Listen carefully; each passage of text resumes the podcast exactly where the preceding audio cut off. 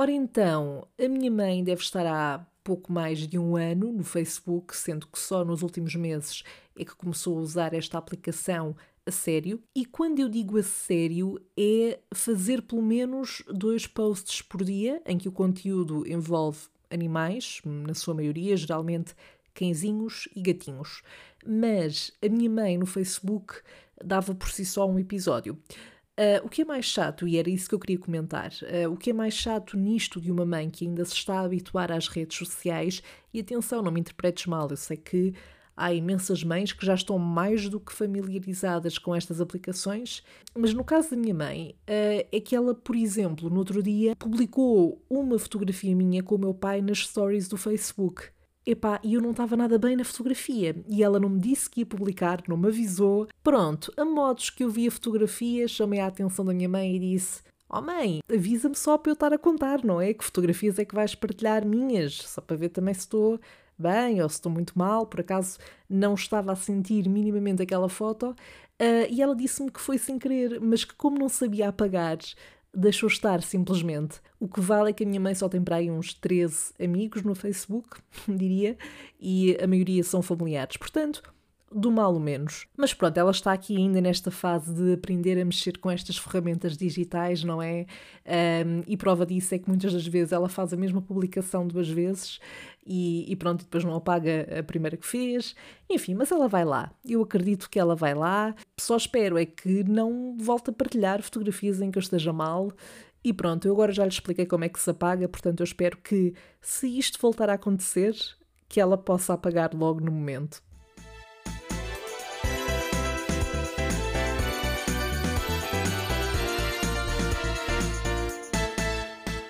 Olá, Sherry, como é que estamos? Bom, caso estejas a ter uma semana mais difícil, a boa notícia é que já só faltam dois dias para o fim de semana. Yay! Isto é, claro, se tiveres folga aos fins de semana. Se trabalhares ou se estiveres a fazer algum trabalho da escola ou da faculdade, olha, muita força, muita coragem, está bem? Tu consegues. Qualquer forma, se precisares de companhia para levares a cabo as tuas tarefas, podes sempre contar com os episódios do Salve Seja episódios onde se expõem histórias constrangedoras e onde se fazem desabafos sobre a vida. Ora então, não sei se já chegaste lá por ti, mas uh, hoje venho partilhar contigo mais uma situação constrangedora em contexto laboral. Eu sei, o choque, nunca fiz isto. Eu sinto que a maior parte das minhas histórias são em contexto laboral e eu sei que daqui a nada o podcast parece que é só isso, porque eu já abordei aqui várias, mas acredita, quem me dera não ter tantas para contar. Bom, a verdade é que esta é capaz de ter sido aquela que foi menos dramática, ainda assim foi desconfortável o suficiente para eu não querer estar naquela situação. Então, como eu certamente já referi, eu estagiei como jornalista e muitas vezes tinha de fazer diretos, neste caso para a rádio, e a verdade é que eu tenho que assumir a culpa do constrangimento pelo qual eu passei e que te venho contar hoje, uh, e que honestamente eu acho que foi muito maior para mim do que para quem estava à minha volta, mas que eu podia sem dúvida ter evitado. Bom, nós não tínhamos uma farda, nem um dress code, não é esse tipo de trabalho. Mas no jornalismo, e sobretudo trabalhando em atualidade, tu nunca consegues prever o que é que aquele dia te reserva e se de um momento para o outro tens que sair da redação para ir para um sítio mais formal fazer um direto ou uma reportagem. A verdade é que, sendo rádio, não é uma questão de eu não vou aparecer, portanto, eu não vou estar na televisão a aparecer no direto ou na reportagem, seja onde for. Uh, mas as pessoas que estão à minha volta, e se eu estiver num contexto que exige um outfit mais formal, uh, vão reparar nisso, não é? Pronto, e foi isso que aconteceu. Era um dia de verão, estava muito calor e eu, na minha inocência, fui trabalhar com uma roupita mais descontraída. Ora, um calção que não era calção de ganga, era de tecido e tinha assim um padrão assim parecido a quadrados. Não eram quadrados, mas eram um padrão desses. Eu já não me lembro ao certo, mas acho que tinha uma camisola vestida que era mais neutra. Uh, vou dizer que era uma camisola preta ou branca. E até aqui nada de muito chocante, certo? Acho que dava para lidar. Eu estava com a perna ao léu, é verdade, mas não estava a dar vibes de quem tinha acabado de vir da praia. O pior, e isto foi o grande erro, e portanto aconselho-te a não fazeres isto, uh, é que eu nesse dia estava muito confiante, por algum motivo, de que não me iam mandar para lado nenhum. Portanto, eu levei calçado um chinelo que era estilo sandália. Ou seja, não era chinelo tipo havaianas, de quem vai para a praia, mas era uma sandália.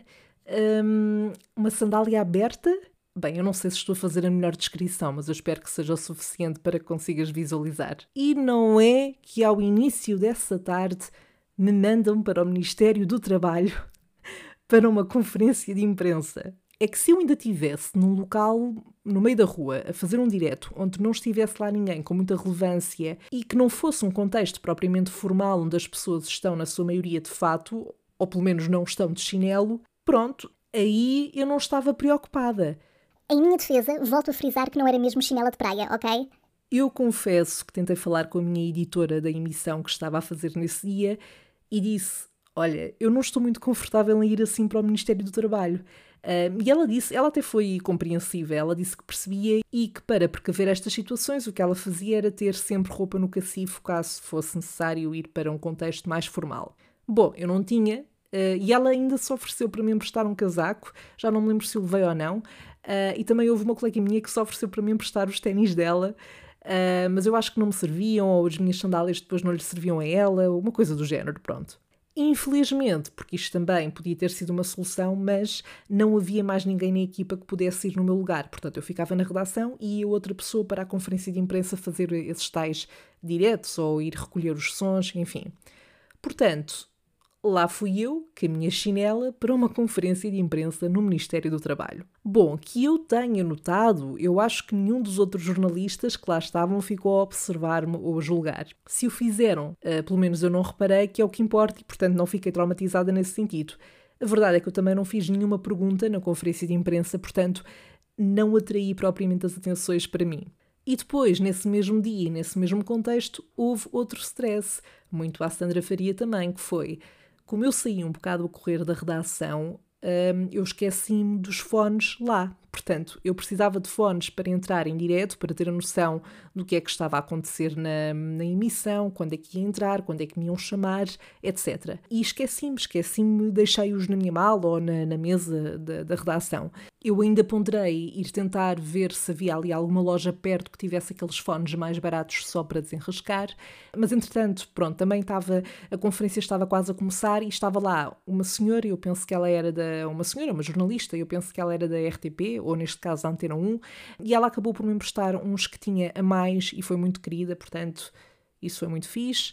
E na verdade eu acabei por não precisar de utilizar os fones daquilo que eu me lembro, porque fiquei só a gravar as declarações, uh, mas não cheguei a entrar na emissão e portanto não sei se depois entrei já quando aquilo tinha acabado, mas, mas não foi grave. Uh, eu sei que quando disse à minha editora: Olha, temos aqui um outro problema que é uh, eu esqueci meio dos fones, a mulher devia estar com a cabeça a rebentar. E eu não julgo, eu também estaria, eu também estaria. Bem, Sherry, a verdade é que eu daqui para a frente nunca mais levei calções para a redação e fui sempre de ténis ou botas. Lá está, a gente erra, a gente aprende. Não fosse calhar-me outra vez um dia destes mandarem-me para algum sítio, que calhou também, eh, que fosse mais formal e, portanto, pelo menos sempre estava precavida para essas situações. Mas, por exemplo, eu lembro-me que fui cobrir o Moda Lisboa com mais um outro colega e aí sim eu estava na minha praia. Não só estava à vontade com aquilo que podia vestir, como ainda me esmerei porque moda Lisboa, não é? Já agora, a propósito de moda Lisboa, tenho uma história gira. Então, eh, eu fui acompanhar o evento para fazer uns artigos para o jornal onde estava a trabalhar e o objetivo era entrevistar uh, pessoas, sobretudo aquelas que tivessem um estilo mais ousado, ou seja, o objetivo não era fazer uma entrevista muito intensa, era mais perceber o que é que as trazia ali e tirar umas fotografias para ilustrar o artigo, que no fundo era uma espécie de galeria com os looks do Moda Lisboa. A certa altura, vejo uma senhora com um estilo que se destacava, embora estivesse de costas, e como até à altura as pessoas que eu tinha entrevistado eram maioritariamente jovens da minha idade, mais novas ou pouco mais velhas, eu achei que seria interessante ter a perspectiva de alguém que já fosse há mais tempo, por exemplo. Mas, como disse, a senhora estava de costas. Quando fui ter com ela para lhe fazer as tais perguntas e tirar as fotografias, eu olhei para a cara da senhora e pensei: epá, esta cara não me é estranha. E não era de todo, e eu tinha razão. Mas, apesar de eu gostar de moda, eu não sou expert e não estou muito por dentro dos assuntos ou das personalidades mais ligadas a esta indústria e por isso é que o nome, apesar de ser bastante sonante e conhecido, não me estava a vir à cabeça. Como eu percebi que a conhecia e que era uma figura conhecida do público, eu resolvi fazer um truque que foi não referir nunca o nome da senhora enquanto falava com ela. E pronto, lá fiz umas perguntitas, tirámos umas fotos e acho que me safei. Claro que logo a seguir eu fui pesquisar a internet, não é? Eu tinha de saber com quem é que tinha acabado de falar, não só pela minha curiosidade, mas também porque tinha que colocar no artigo que tinha que estar feito nesse dia. E eu tinha acabado de falar com the one and only Paula Bobon. É verdade. Eu espero não ter transparecido em momento algum durante a mini conversa que tivemos, eh, que estava um bocado perdida, mas eu acho que me safei, lá está, e no fundo acabei por conseguir o testemunho da Paula Bobon como destaque para a peça do jornal. Para ser sincera, eu acho que se tivesse visto a Paula Bobon de frente e tivesse logo feito a associação, eu acho que não teria tido coragem de ir falar com ela. Até, sei lá, iria pensar que ela poderia não, não querer falar ou, ou desprezar por algum motivo. Portanto, por um lado, ainda bem que assim foi, não é? Porque eu fui na mesma, fui na fé, achava que era só uma pessoa comum e, e acabei por ter este testemunho. Portanto, a moral da história, às vezes ir às cegas pode ser bom. Nem sempre, mas às vezes pode resultar. Bom, para hoje era isto que tinha para partilhar contigo. Foi assim uma história. Aliás, acabaram por ser duas histórias mais curtinhas. Mas agora é a tua vez de me colocares os teus dilemas na rubrica O que é que a Sandra faria?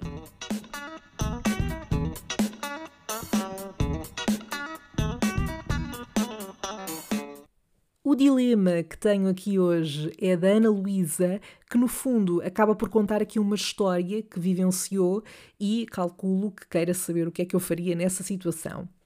E a Ana diz então o seguinte: Pacificamente a falar sobre nomes que não gostávamos nada, uma rapariga de seu nome Kátia diz que não consegue perdoar os pais por lhe terem chamado Kátia, na qual eu me saio, pelo menos não és Kátia Vanessa. E ela era, e morri ali, no meio, nos 10 segundos mais constrangedores de sempre.